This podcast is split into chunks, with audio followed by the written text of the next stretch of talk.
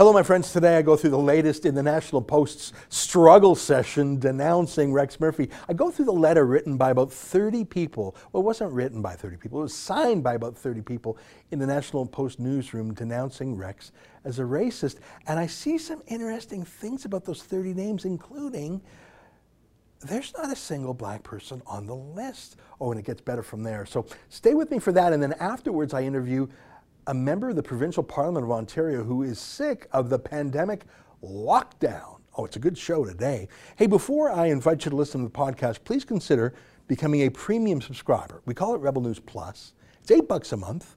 You get the video version of the podcast, plus shows by Sheila Gunn Reid and David Menzies. And all that is available at rebelnews.com and just click the subscribe button. Okay, here's today's show.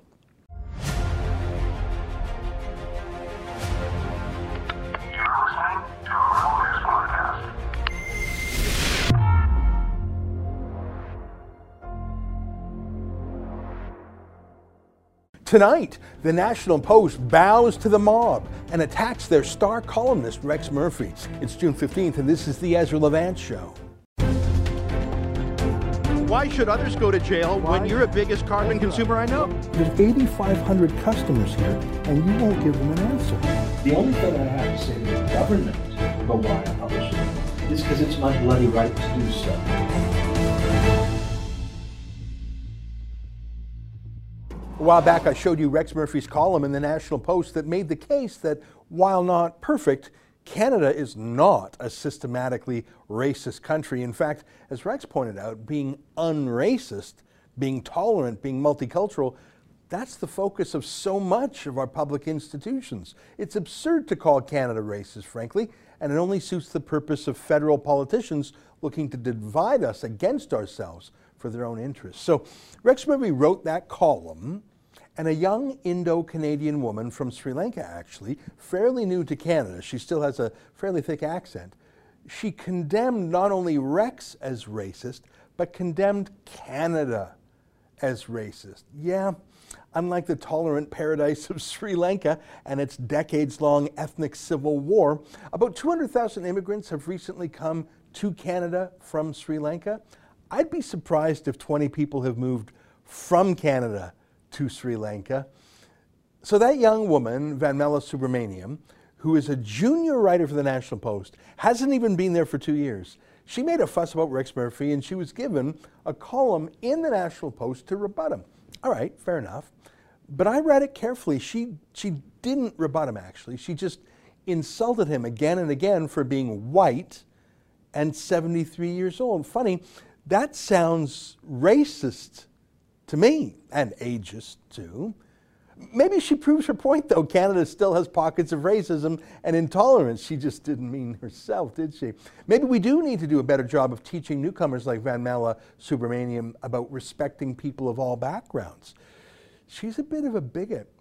I was disappointed because I'd like to see a clash of the intellectual titans. I mean, Rex Murphy, I don't know if you know this, he's a Rhodes Scholar, for heaven's sakes. He's the editor of a dictionary.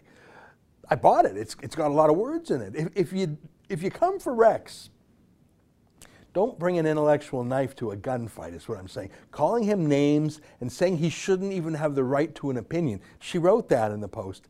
That just doesn't do it. It was so weak, so awful, so embarrassing. But that wasn't the end of it. On Friday, I noticed this. An editor's note conspicuously put on top of Rex Murphy's column. Look at that. This column by Rex Murphy provoked a strong reaction from readers. Okay, that's good. That's what you're trying to do. Upon review, it was determined that there was a failure in the normal editing oversight that columns should be subjected to. This issue has been identified and policies changed to prevent a repeat. We apologize for the failure. Hmm? There was a failure in the normal editing oversight that, that columns should be subjected to? Well, may I point out that that editor's note needs an editor?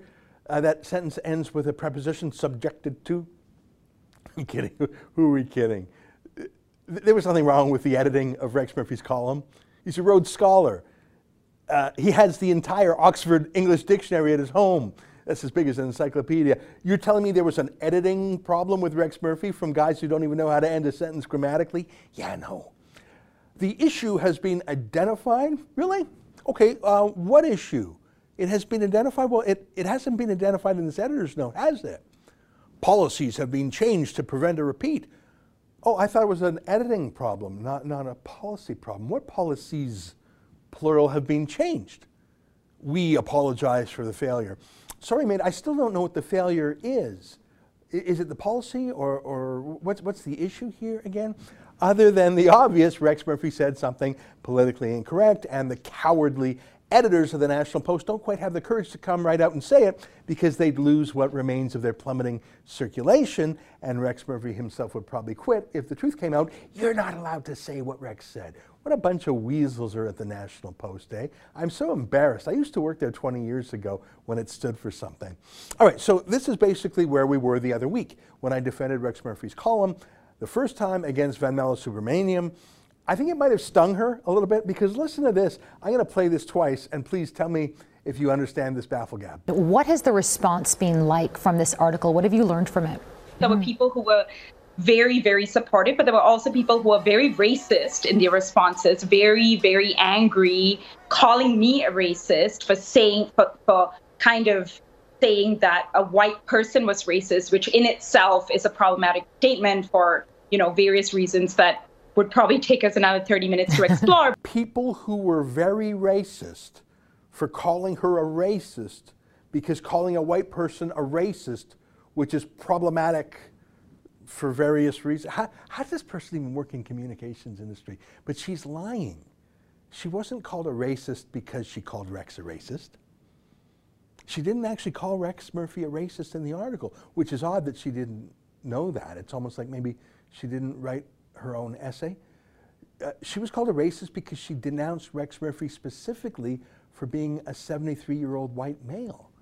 It was her first and most adamant argument. She was shocked that she would be called a racist for being a racist because normally she gets to be a racist and nobody calls her out for being a racist. And unlike Rex Murphy, she really is a racist. So I guess uh, he, he has a lived experience with racism now. Boy, are these people full of crap. And it, take a look at that one more time. It's unbelievable. What has the response been like from this article? What have you learned from it? There were mm-hmm. people who were very, very supportive, but there were also people who were very racist in their responses, very, very angry, calling me a racist for saying, for, for kind of saying that a white person was racist, which in itself is a problematic statement for, you know, various reasons that would probably take us another 30 minutes to explore. Anyways, that was actually um, weeks ago now that that whole thing happened. But the editor's note went up just on Friday, just as incoherent as Vanmala Subramaniam. But then a story leaked to Vice.com to a reporter who just happens to have worked with Vanmala at Vice. Gee, I wonder, I wonder who leaked it to her. Um, it's this woman, another Indo-Canadian woman. It's so weird. Literally every single news outlet in Canada now has a racism columnist, but none of them are black men. All of them are Indo-Canadian women. Literally the highest income ethnic group in Canada. Someone will have to explain that phenomenon to me one day. Why you've got like six Indo-Canadian women writing about the Black Lives Matter beat. They're the richest people in Canada. Anyways, put aside that, let me show you what was given to Vice. Um, journalists at Canada's biggest conservative newspaper revolt over column denying racism. In audio from a town hall, National Post journalists are heard grilling their editors about the publication of Rex Murphy's column. The opinion editor called it a F up. I won't say the whole word. Okay, so now we know why that editor's note went up when it did. And now we know what the issue and policy and failure were. It was nothing to do with Rex. I frankly doubt the man has had a spelling or grammar error in 50 years of work. It was a thought crime. That's what the problem was. There was a big struggle session at the National Post. I don't think Rex himself was in on it, but boy, the editors sure were. What a disgrace they are. Here, read this. The publication of a column by Rex Murphy that denied the existence of systemic racism in Canada was an F up, according to the National Post's opinion editor, who made the remark in an internal town hall. Oh, so there was no editing problem. It was just Rex Murphy isn't allowed to have that opinion. It's an opinion column, though. On the opinion pages, though. But you see, it's not allowed as an opinion now because a group of junior writers and interns at the newspaper didn't like it. Okay. Vice News has obtained an audio recording of the town hall, which took place June 10th, as well as an email exchange between journalists at the newspaper and editor in chief Rob Roberts. The email sent to Roberts June 4th described Murphy's column as lazy, ignorant, and dehumanizing the black and indigenous peoples. It was signed by around 30 journalists, more than half the Post newsroom. Just stop there for a moment. Imagine calling Rex Murphy either ignorant or lazy. I mean, you can call him wrong. You can call him unfair or unreasonable. You can call him a white male, as Subramaniam did. Those are all matters of opinion, though. Wrong, you know, mean, whatever. But lazy and ignorant, yeah, I don't think they've ever met Rex Murphy. Let me read some more. For journalists of color in the National Post newsroom, every time a piece like this is published, we feel more unwelcome at this paper and come closer to giving up on this industry, the email said. Wow, 30 people signed it, more than half the newsroom, and they said they found it demeaning as people of color and indigenous people. Um, guys, there are no black people or indigenous writers at the National Post. Just, just none. There are a few of those wealthy and privileged aunties from, from India, as we discussed at length the other day. It's a wonderful phenomenon. Uh, Indo Canadians are literally richer than Chinese Canadians, literally richer than Jews. They're the top of the heap. And I say, keep it up, guys. We need to learn from how is that community so successful in Canada. I admire Indo Canadians so very much. But yeah, they're not black or indigenous. And um, they're not really thinking about giving up on the industry. Any of these writers, the white ones or the Indo-Canadians, sort of the opposite. The National Post and the rest of the media industry keeps laying off reporters every few months because no one wants to read their crap. People want to read Rex Murphy.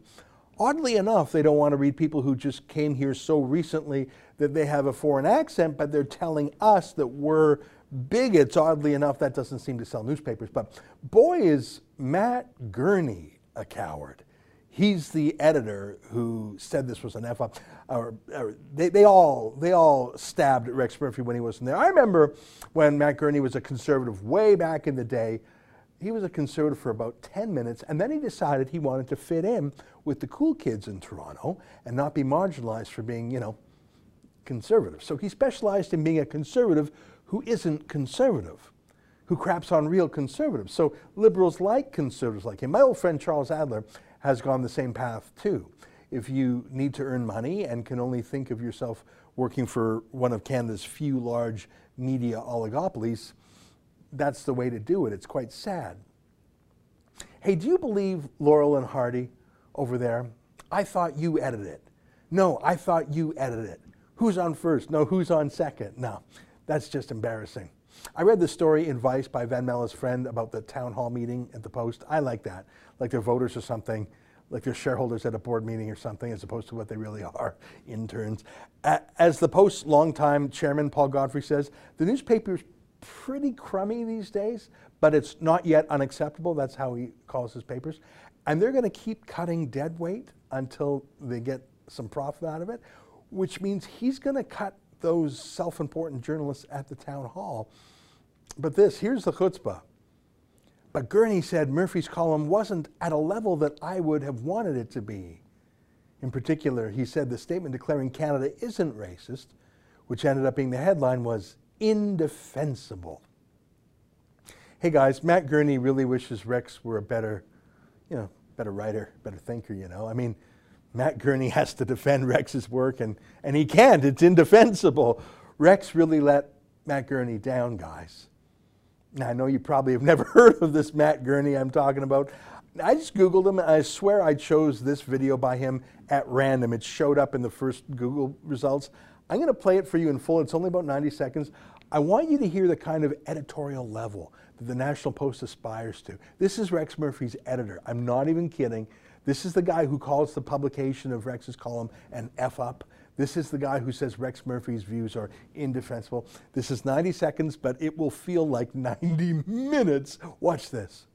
Normally, I write about pretty serious stuff policy, international affairs, social issues.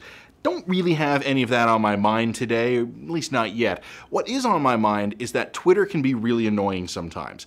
Partially it's my fault because I only actually really follow fellow journalists. I mean, I also follow some of my friends, a couple of musicians I like, actors who've been in TV shows I've liked, things like that, but mostly it's journalists. Last night, wife's in bed, kids are down to sleep, don't have really anything going on. So I decide I'm gonna you know, read a book and just kind of keep up on Twitter. I'm looking for some easy, cheap entertainment.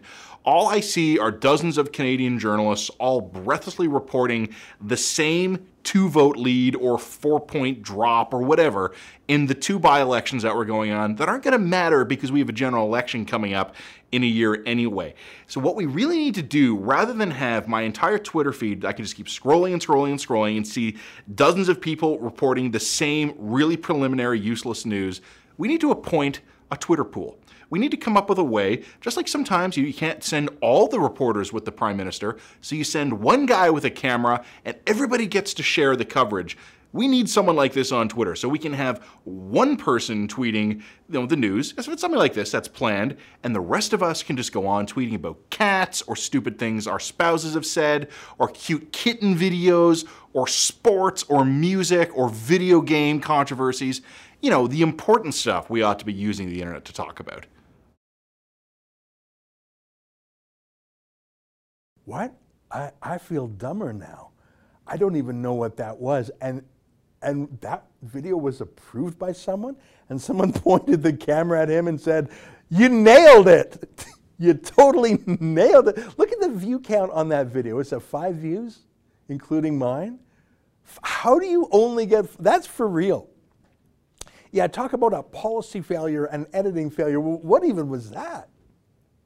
How can that guy be Rex Murphy's boss? Oh my God, it's so weird.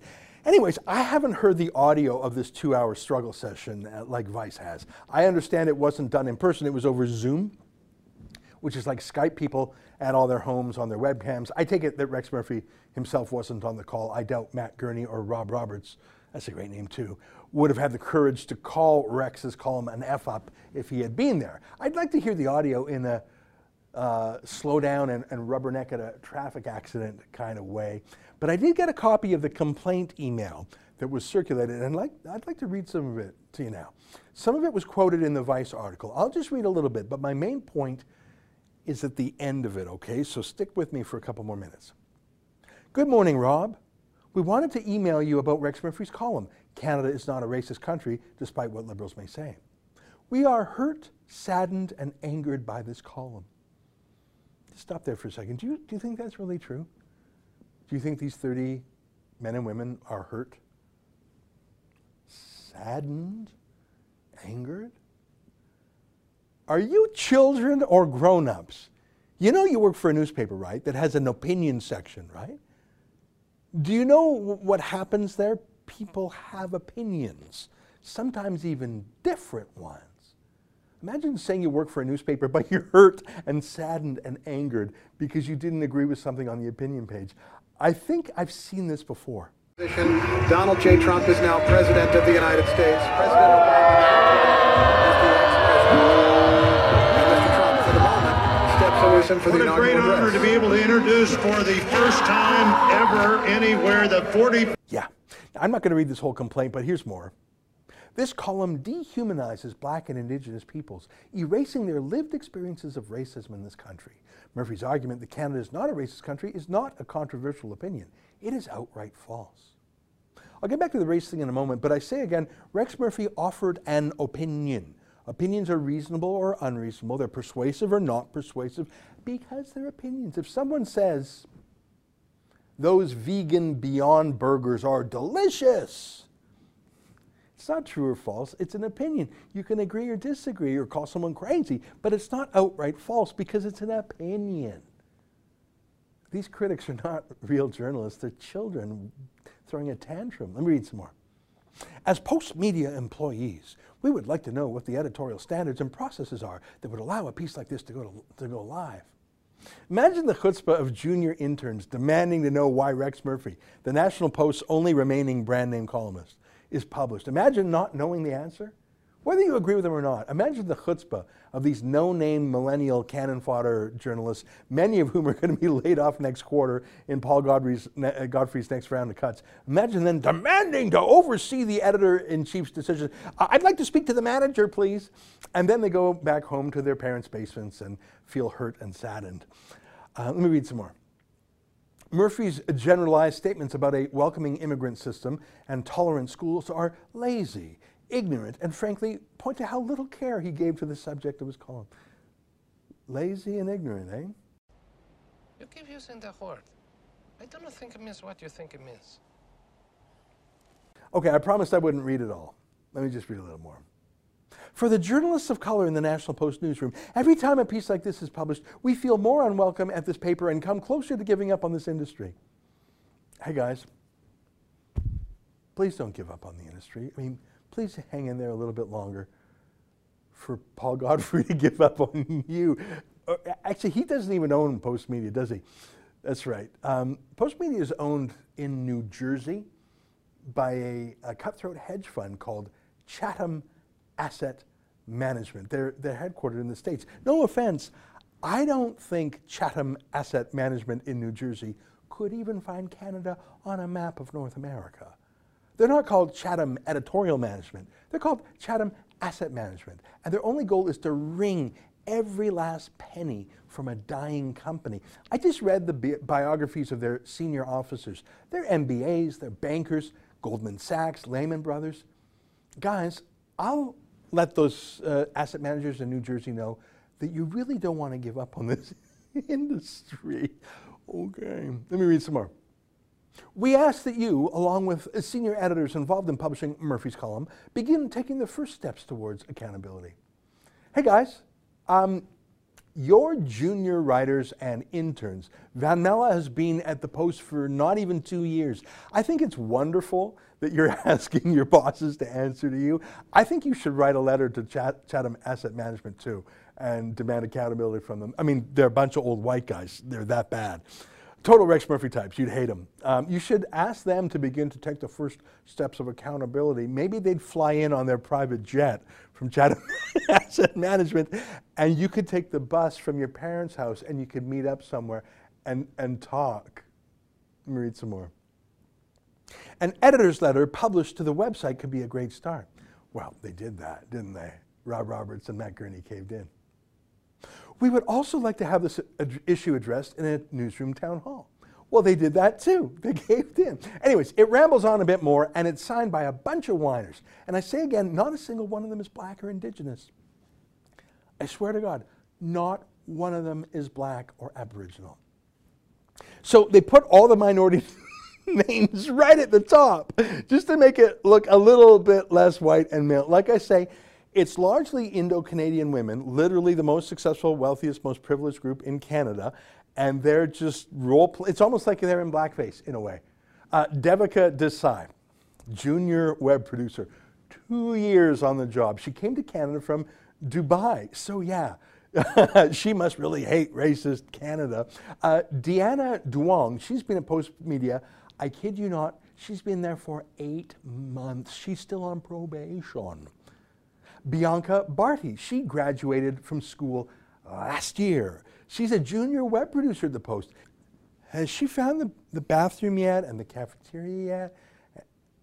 No matter, she knows that Rex Murphy is wrong because she knows the newspaper business. She held a, down a job at the Toronto Star for five whole months before coming to the Post.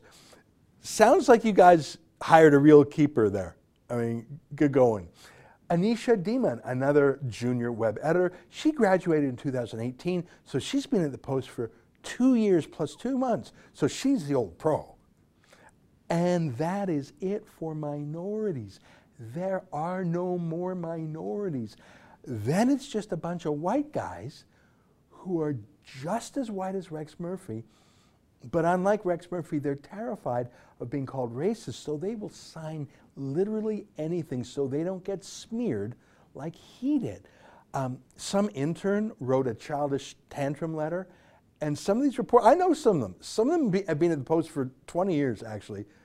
They actually signed this Dear Diary letter written by some Marxist intern saying they were hurt and angered and saddened by Rex Murphy saying that Canada is a great country.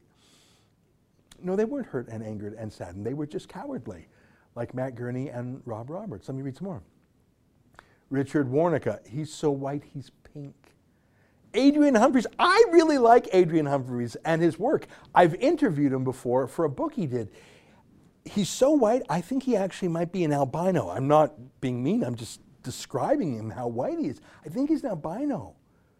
Nicholas Sokich, he's another baby journalist. He's been there for eight months and he's telling them, look at this guy. Jacob Dubé hasn't even been with the Post for a year. Um, here's what he's like in, in his normal life. His Twitter feed calls for the abolition of police. So, yeah, good hire, National Post. I'm shocked that he wants to tear you down the same way he wants to tear down society. Caleb Marsh is a hoot, judging by his social media posts. He's all about being alternative and zigging where the world is zagging, diversity, a little bit of eccentricity. He's for a diversity on everything mm, except a diversity of opinions, not, not on that. Well, either that or he's just scared of being labeled a white racist, so he turned on Rex. Um, here's Victor Ferreira, surely he should re respect Rex Murphy just by virtue of his uncomfortable hair. The guys are like twins. All right, I'll stop there. It's, it's just pitiful. Talk about cultural appropriation. Not a single black or indigenous reporter. A few Indo Canadian women of wealth and privilege. Um, a bunch of kids just out of school. Seriously, some of them I think are still doing their co op work placement. And a few Antifa sympathizers, according to their own social media, plus a bunch of old white guys who are just plain terrified of getting labeled at racist if they don't keep their heads down and go along with anything and sign anything and just let the girls from India do the talking. You know, if the National Post had any self respect, they'd bring in a black lecturer to tell these bigots what's wrong with stereotyping someone like Candace Owens, to tell these non black activists that not all black people have the same opinion. And then it's a little bit racist to think all blacks think alike and happen to think like they do. And it's really racist for a bunch of privileged white kids plus three privileged brown, women to claim to speak for black people. I think they all need some lessons on free speech too, by the way. And I think Rex Murphy himself could give that lecture to the newsroom. And I think each of these kids needs a bit of a spanking. A reminder that they are junior employees and interns, not the board of directors. Hey guys, I don't think the coward Matt Gurney would actually bring in Candace Owens for a talk. And I don't think Rex Murphy feels the need to answer a bunch of lazy, ignorant people who call him lazy and ignorant. But I bet those guys down at Chatham Asset Management I bet they're preparing the spanking right now, even as we speak. You know, I think the National Post could lay off pretty much everyone on that list and just keep Rex Murphy and be even more profitable as if the reverse happened. What do you think? Stay with us for more.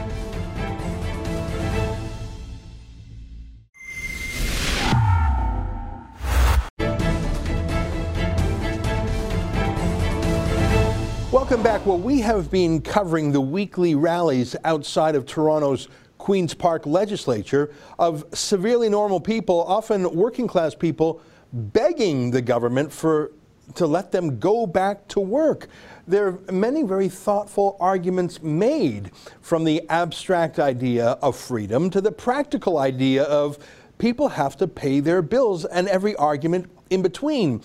But alas, from within Queen's Park, it seems unanimous. Every politician is enjoying this lockdown just a little bit too much, except for one MPP. That's what provincial politicians are called in Ontario. Let me read to you from his website, and let's see if you can guess who it is before I introduce him to you. He's on hold, and we'll interview him via Skype in a moment.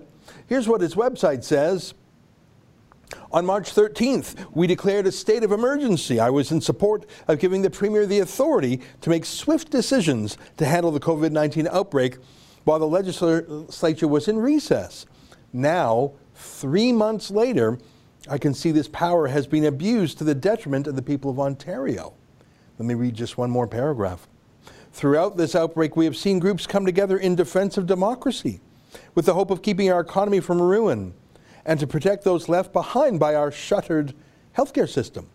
Phone call after phone call began to learn the damages this lockdown has created for countless people in my riding, from business closures to bankruptcies, ignored medical procedures to unnecessary deaths. None a result of COVID 19, but rather the orders put by this government to fight it. Has the cure become more dangerous than the disease? Very thoughtful questions.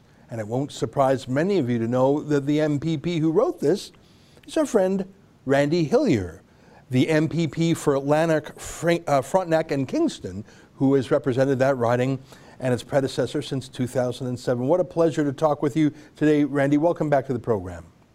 Great to speak with you today, Ezra. Well, likewise, and hearing those, and your your website goes on for several more paragraphs. I would invite everyone to read it for themselves at randyhilliermpp.com. You really make the case to lift the emergency powers because I really think that flatten the curve for two weeks has turned into flatten everything for three months, hasn't it? Well, we certainly have flattened our economy. We have certainly flattened our access to health care and medical attention. We have suffocated and killed off social interactions, which are exceptionally necessary for people. Uh, and we've and we've killed our education system. Uh, so we we fl- have flattened a lot of things, uh, Ezra, and and it has caused significant harm, significant injury, significant consequences to a great many people who are uh, really not at risk to any great degree. Um, you know, we we know a lot more about uh, the virus now than we did back in March, and um, you know, and if you're elderly, if you're in confined locations, um, if you have poor health, you are at exceptional risk. Um, but that doesn't apply to a great many people or the majority of people in Ontario. And they are now facing um, significant hardship. Uh, like I said, uh, the numbers of people that we've talked to who can't get necessary medical attention um, and who are in pain and suffering as a result um, are not considered during this state of emergency. And it really is it's time, it's, it's long past time, in my view, that elected members of the legislature are permitted once again to engage in discussion, engage in debate, and pass approval or disapproval uh, on behalf of their constituents on government policies.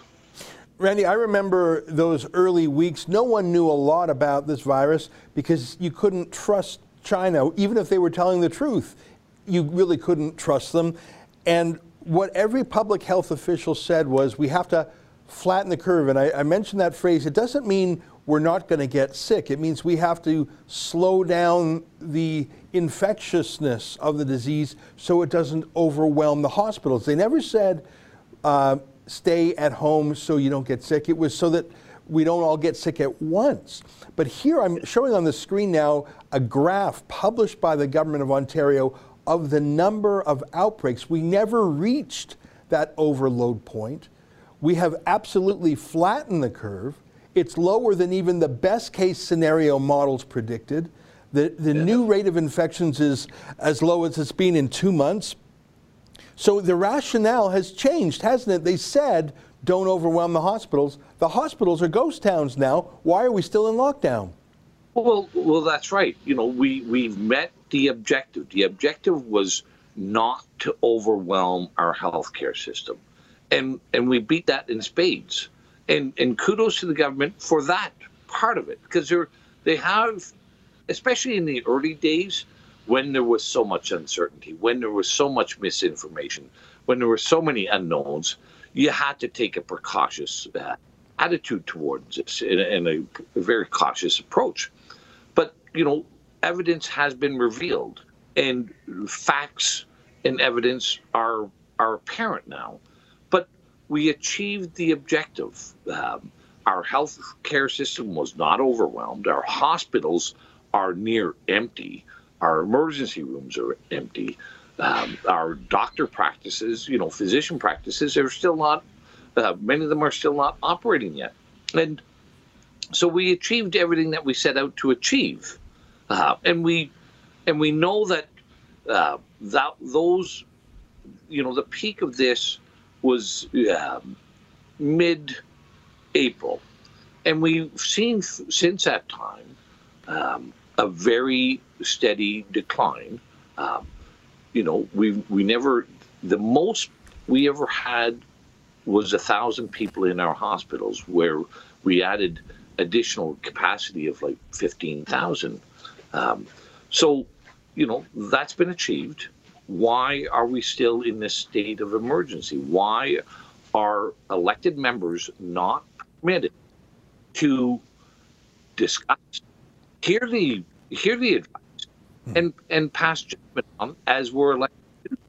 Yeah, you, I, you know it's it's unwarranted and it's unjustified. Um, over three months later, and now talk today, uh, coming out of Queens Park, is they're going to extend it through July for this state of emergency. You know, um, we did again. We we couldn't trust the numbers from communist China, but now we have so many numbers from Canada itself and the United States and even Italy, which sort of got the the virus before we did, and it is not a virus that. Uh, that affects the young in a great manner. I don't think there's a single Canadian under age 20 who has died from the virus. I was looking at. Uh, well, we know that's true there is nobody under the age of 19 has been um, has died as a result of COVID. And if you look at the Ontario numbers, um, you know it is well over 90 percent of uh, people who have um, suffered fatalities are uh, over 60 and with um, other serious health problems as well you know, in the area that I represent, Ezra, where the two health units uh, has a population of about 400,000 people. And this is, I think, important for, people to realize because different areas are affected and impacted differently.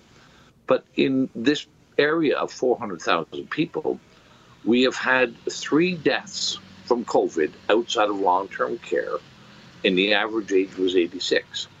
Um, and you know, just to keep that in perspective, you know, the, the life expectancy in this country is 82. You know, uh, as much as we would like to live for, for a long, long time, um, you know, there is an end date for us all.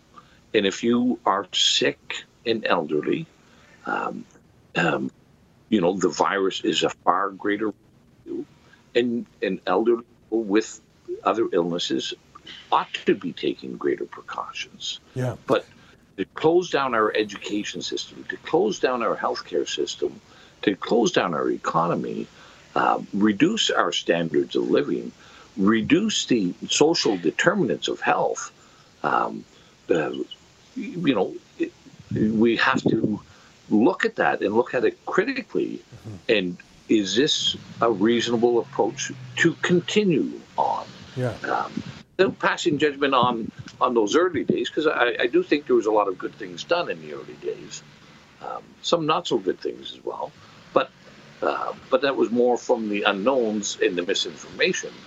Um, but is it is it justified to continue down that path today? I yeah. don't believe so. Well, I mean, you, you mentioned the average age in your district, 400,000 souls the average age of the, of the three deceased in the mid 80s. And of course, each of those deaths is a tr- tragedy for the family, but it, it points to where we ought to point our care as opposed to closing down all the schools, closing down all the sports, closing down. I mean, it's summertime now, all the summer activities for kids, camps. It, it's just madness to me that w- if the people in jeopardy are, are our grandparents and great grandparents, give them 90% of the attention, 90% of the care, 90% of the worry, and let the kids run around. I, it, it boggles my mind. And here's my question to you. You know Doug Ford a lot better than I do. You were originally elected as a conservative, and you know the man, and you knew Yep. his late brother. Those were reasonable business people, common sense. They had, uh, you know, a foot on their feet were on the ground. They weren't part of this elite, uh, bossy, authoritarian class of public health officials and and and I know better than you types. How how is it that Doug Ford is now not only listening to what the elites say, but disparaging those let us work protesters, calling them yahoos and whatnot. What's happened to Doug Ford, the man who used to stand up to the elites and the bossy people?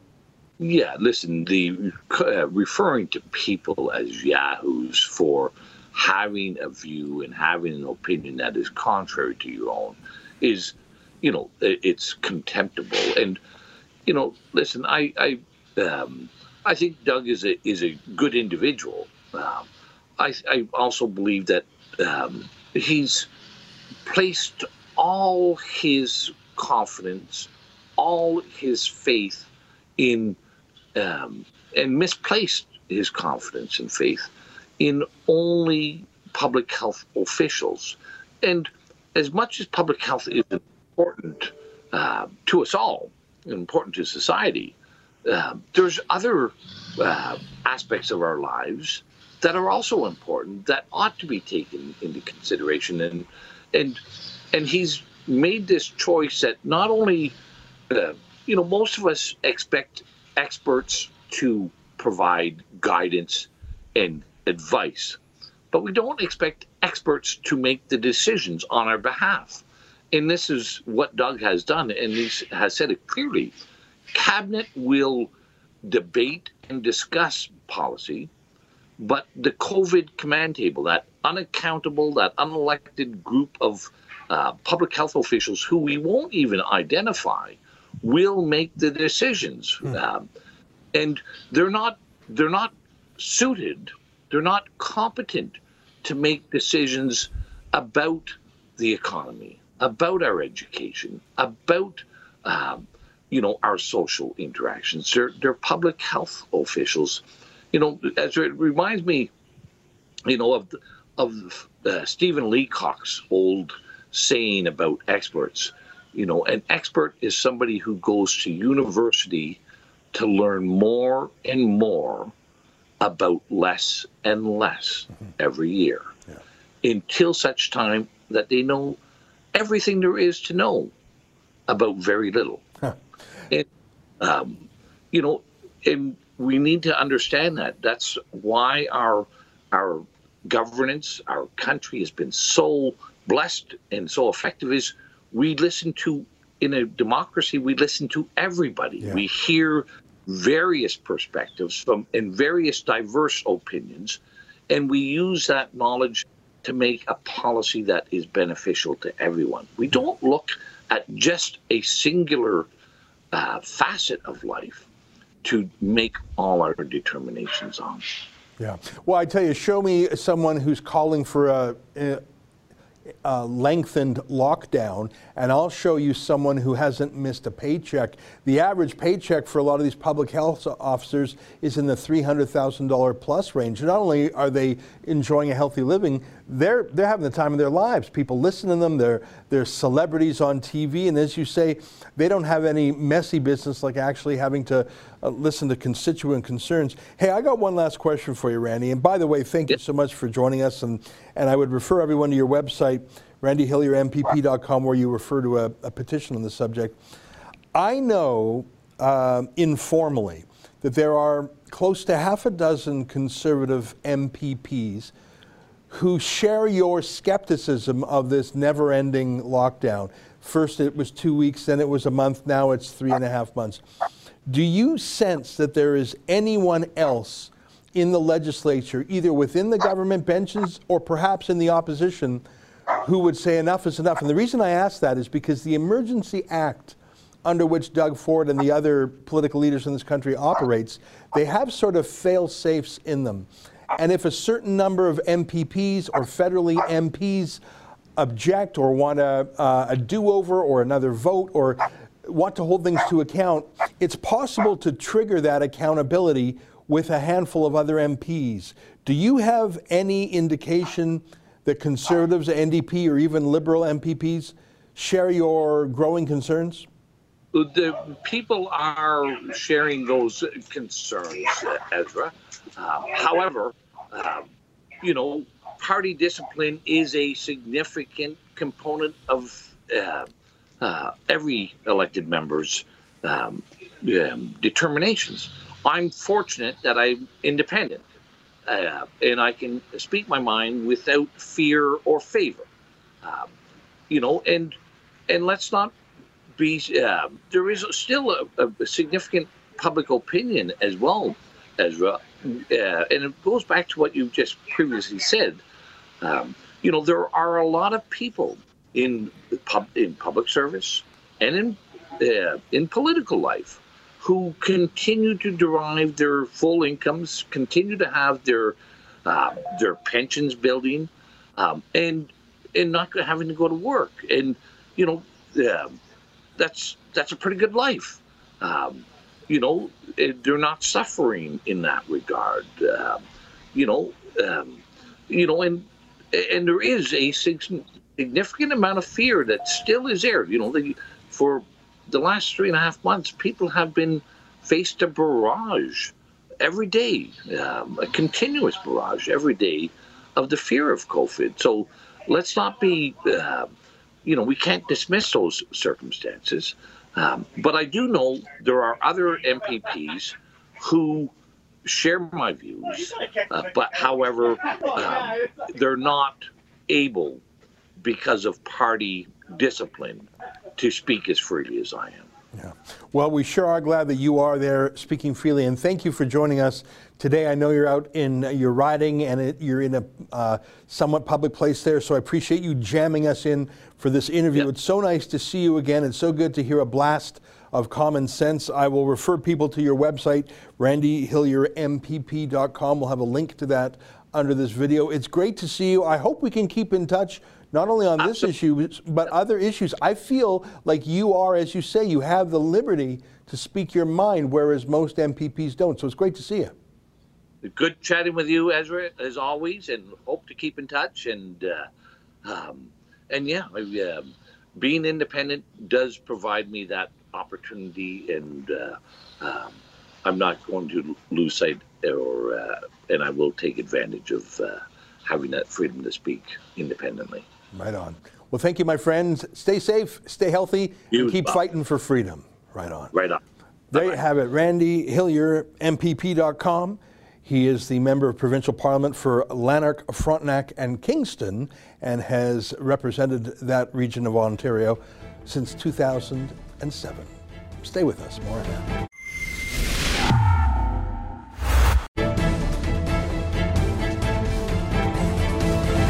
Hey, welcome back to my monologue uh, Friday on cancel culture. Sherry writes This woke culture nonsense seems more like censorship in disguise. It is clever in that it keeps people in line with whatever narrative is being pushed, always afraid to voice a real opinion because of fear of the mob. Oh, exactly. You know, I was looking at the names of the people who signed that letter condemning Rex Murphy. There are people on that list who I know support Rex. I, I used to work in the National Post 20 years ago. Um, some of the people have been there the whole time.